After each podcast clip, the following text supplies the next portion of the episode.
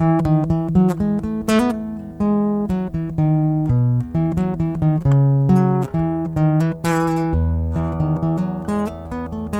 again, my brothers and sisters in Christ, and welcome to St. Mark and Bemidji's podcast. That little taste of God's Word that lingers in your mind longer than the weird way that sugar free gum never loses its taste. I'm truly happy that you've paused to listen in, even if it's just for a moment. There are so many pseudo truths out there, so many ideas that like to masquerade as the path to true happiness or success.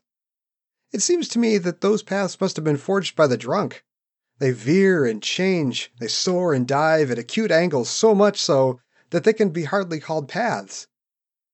The Word of God hasn't changed. Ever. God loves you, and He wants to spend eternity with Him. Come along with us in our study as we learn more about what God has to say to us. Today we wrap up our study on the events recorded in Matthew 17. Peter, James, and John have witnessed the miracle of Jesus as his glory is revealed to them in a vision while they stood on top of a mountain. I really don't know how long that vision lasted. It's really not important. But even if it were an hour or two, they still had to return to the valley below. Jesus still had his work to complete.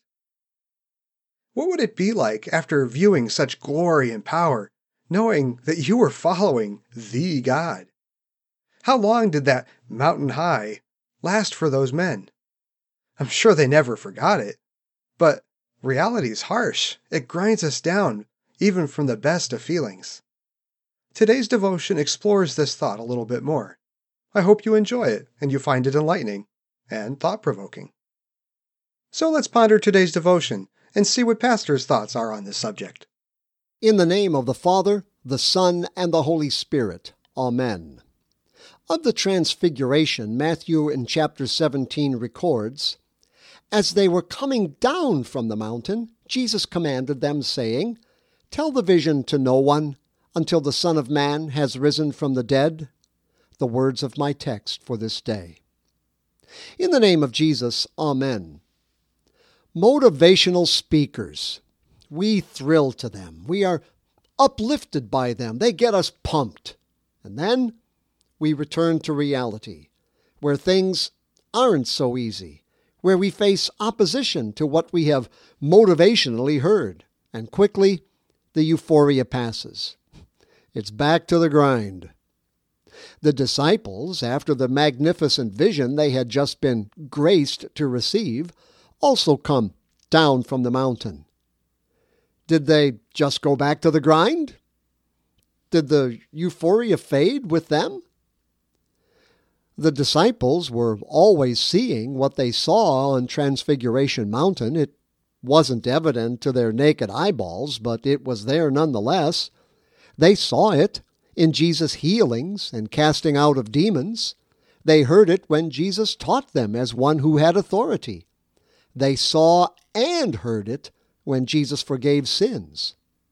The Transfiguration is actually before your eyes and in your ears in the gospel and the sacraments of Christ in such a way that the motivating moment is always as fresh, exciting, and new as it was the first time. Yes, the event itself happened centuries ago. Perhaps life looks plain and ordinary to you now.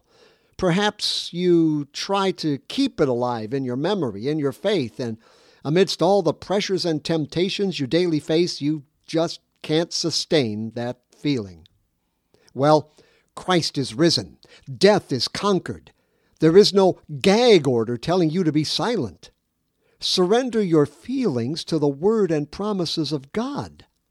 He places the transfiguration before your eyes and in your ears every time the gospel is preached to you, each time your baptism is renewed to you in daily contrition and faith, each time the absolution is pronounced over you, every time the Lord's Supper is delivered to you, Sunday after Sunday, for you behold Jesus transfigured before you, for you. Let us pray. Lord Jesus, sustain us by your word and sacraments, both on the mountain tops of life and in the valleys, that by your grace we might proclaim the praises of him who loved us and gave himself for us, even Jesus Christ our Lord, who lives and reigns with the Father and the Holy Spirit, one God, now and forever. Amen. That's all there is for today. There isn't any more for this podcast. But if you've enjoyed what you've heard today, you might consider subscribing to the podcast, and you will get content four times weekly in your favorite podcast app with no further effort. Additionally, you might consider sharing it with a friend. Each and every podcast has a share link in its description, which can be found in the same podcast app you're listening to right now. Let me know if you can't find it, or if you just want to say hello by emailing me at john.kirk at stmarkbemidji.org. Share God's Word and share the light of the world. I also want to take this opportunity to invite you to church with us. Each and every week, we have two church services in Bemidji, Minnesota at 2220 Ann Street on Sundays at 8 a.m. and 10:30 a.m. Additionally, we have a completely free cup of coffee that comes with a complimentary Bible study at 9:15 a.m. Each and every Bible study is led by a certified and college-educated minister. Or maybe you live in Walker, Minnesota on the second and fourth Monday of every month, we also have church services there at 1100 Minnesota Avenue West at 7 p.m. Come as you are, and I hope to see you soon. If you have more questions or you want more information about our ministry, check out our website at www.stmarkbemidji.org. Have a blessed rest of your day.